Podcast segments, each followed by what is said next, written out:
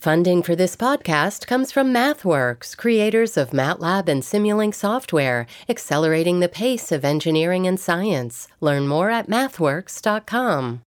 Massachusetts gun laws could soon get tougher. The state Senate followed the House in passing a gun bill that would crack down on untraceable ghost guns, so called, and ban firearms from certain public areas and government buildings. How long before the bill becomes law, and what will it look like when it does? We talk about it with WBUR state politics reporter Walt Wuthmann. Walt, welcome back. Hey, Simone. So, first of all, how did we get here? This has been in the works for a long time, but we got here because the Massachusetts House of Representatives passed this huge, sweeping overhaul of our state gun laws back in October.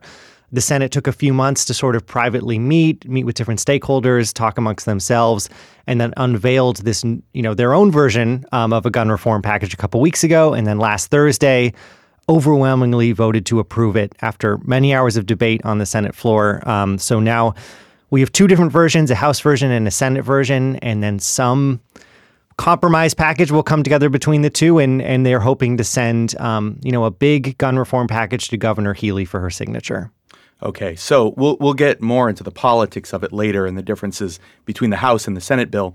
But I want to point out that Massachusetts had the lowest firearm death rate in the country, according to the CDC's latest data from 2021. Just 3.4% of, of deaths were a result of firearms. But cities like Springfield have seen increases in gun deaths.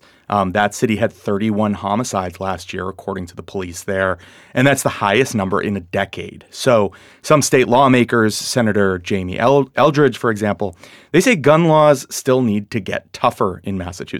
Here's what the Democrat from Acton said to WWLP News in Springfield before the bill passed. Well, I don't think it restricts legal ownership of, of guns, but I think you know I think most people feel that you know one uh, one homicide, one gun death in Massachusetts is, is one too many. We need to tighten up that access to guns.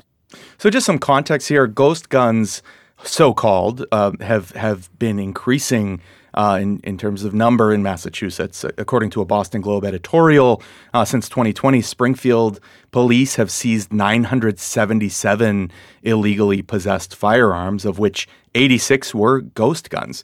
Um, so that's something that the, this legislation in Massachusetts is trying to address.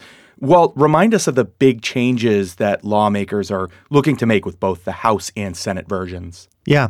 Yeah. And then to take that step back, you're right. Massachusetts consistently has some of the lowest, you know, one of the lowest rates of firearm deaths in the country and some of the strictest gun laws. And so advocates, um, you know, and the leaders in the House and Senate say, you know, Massachusetts strict gun laws contribute to that low gun death rate, and they want to try to get it even lower by tightening them up even more. So there are several areas um, that both proposals, you know, would would do to kind of significantly tighten up and control, you know, the the regime of gun laws in Massachusetts. One of them is ghost guns you were talking about.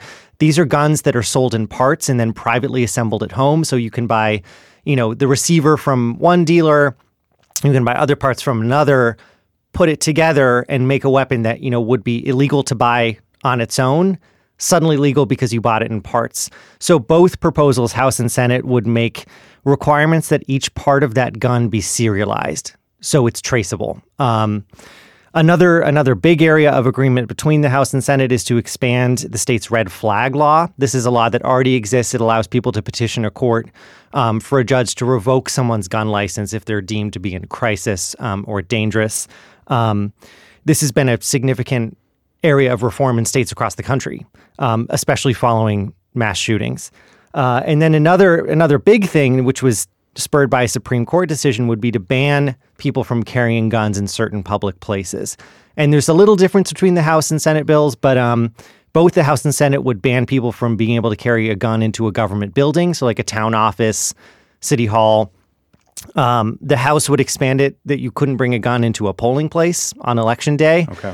The House also explicitly says you can't bring a gun into a school. The Senate says our state laws already do that. So they felt they didn't need to write it again. Okay, so this is a key difference you just pointed out. We're talking to Walt Wuthmann, WBUR state politics reporter. Um, Walt, talk a little bit more about how the Senate bill, which passed last week, is is different from the House bill. For one, it's a lot shorter. Um, it's just over 30 pages. The House bill is like 126 pages. And so uh, it, the Senate bill got the endorsement of the Massachusetts Chiefs of Police Association, which has a lot of influence um, in Beacon Hill. And one of the reasons they they said they like the Senate bill better is because it is more concise. They say that means it's going to be more enforceable. Um, the House bill also is just, you know, there's more pages. It also is just kind of more expansive in what it does. So when we were talking about the red flag law, it expands the number of people who can petition a court to to have someone's you know gun license removed. The Senate bill does that as well, um, but it only. Let me let me check my notes here because check them well. Um, in the meantime, one of the other things that I, I, found interesting in terms of the Senate bill versus the House bill was this issue of licensing uh, for w- whether that authority is in the hands of local police officers. And I found it interesting that that the police chiefs are supporting keeping uh, that authorization local in, at the local level. Yeah, and just to finish my thoughts, so the Senate version, you know, it's it says that family members, medical providers, and social workers can petition a court and say, hey this person is a danger to themselves mm. or others. They need their license removed. The House does that as well. And then it also adds school administrators and employers, okay. which is something that Second Amendment groups really did not like. Meaning that employers can can say, "Hey, my employee is a danger to themselves or others. They need their gun license revoked." The it, Senate version does not have that. The House does. That's going to be a pretty key point of contention as they try to find a final compromise. Um, and then on gun licensing, as you said, currently it's it's kind of a local process um, to you know inspect uh, to inspect gun shops. There have been problems with that. You know, both of the House and Senate agree. The House wants to just take it away from local authorities and give it to the Massachusetts State Police. The Senate says, "Hey, the lo- you know local authorities can keep it, but if they need help, they can enlist the state police for assistance." And the police chiefs seem to keep, support keeping it that way. The the more status quo version, yeah. Right. Okay, so I want to talk about the Second Amendment perspective a bit. So, gun rights activists in Massachusetts are unhappy with the existing state of laws and the the new laws that are being proposed. Mm-hmm. The possibility of, of gun laws getting more strict here. Um, in fact, Jim Wallace, executive director of the Gun Owners Action League or GOAL, uh, said making guns uh, gun laws tighter has not made the state more safe at all.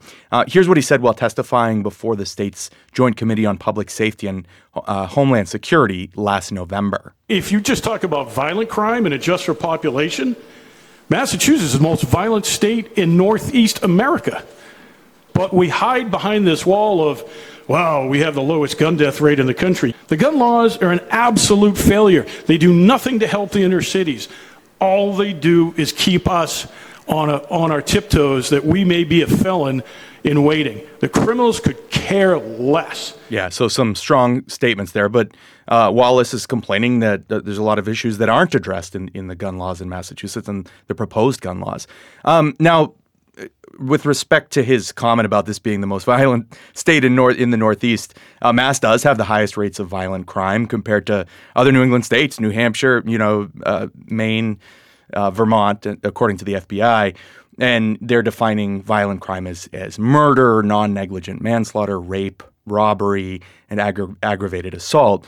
Um, but those rates are still lower than the national average. Um, and they're lower than they were 30 years ago in mm. Massachusetts. But, Walt, um, coming back to gun rights advocates, um, wh- what are they saying about this bill since the passage last week? Of the Senate version. They they also don't like the Senate bill. So Jim Wallace, um, who's the head of GOAL, you know, he calls the Senate version an, an, assault on civil rights. You know, the, the the right to keep and bear arms being a very important Second Amendment right, which they advocate for and defend. They don't like the Senate version, just like they did not like the House version. They're going to keep advocating against it. And then I've also heard some gun owners and specifically gun shop owners say hey, if any version of these new gun control laws pass, we are just not going to comply. Really? openly. So at that same, you know, public hearing back in November, there was a gun shop owner on the Cape who who said that to state lawmakers. You know, Massachusetts already has pages and pages and pages and pages of, of restrictions that are already so hard to keep up with as a, you know, law-abiding citizen who just wants to exercise my constitutional right. If you add more, I'm not going to follow them. Wow. Yeah. Okay. Big words. Um, the U.S. Supreme Court's decision in New York last year Um, a, lo- a, lot of what we're talking about in Massachusetts ties back mm-hmm. to that, the Bruen decision, which you referenced earlier. Um, but the decision recognized the right to carry firearms in public for self defense. Um, right after that, Massachusetts had to defend a challenge to its assault rifle ban. And it argued that, uh, and successfully, that um, that this ban did not infringe on people's Second Amendment rights, as those rights were outlined in the SCOTUS decision. Mm-hmm. That was a big win for state lawmakers, right, Walt? It was. Um, gosh, I don't want to use like too many puns in here, but like I think they would say they dodged a bullet with that. Fair, you know, if fair. the state assault weapons ban had been upended, it would have been a huge deal.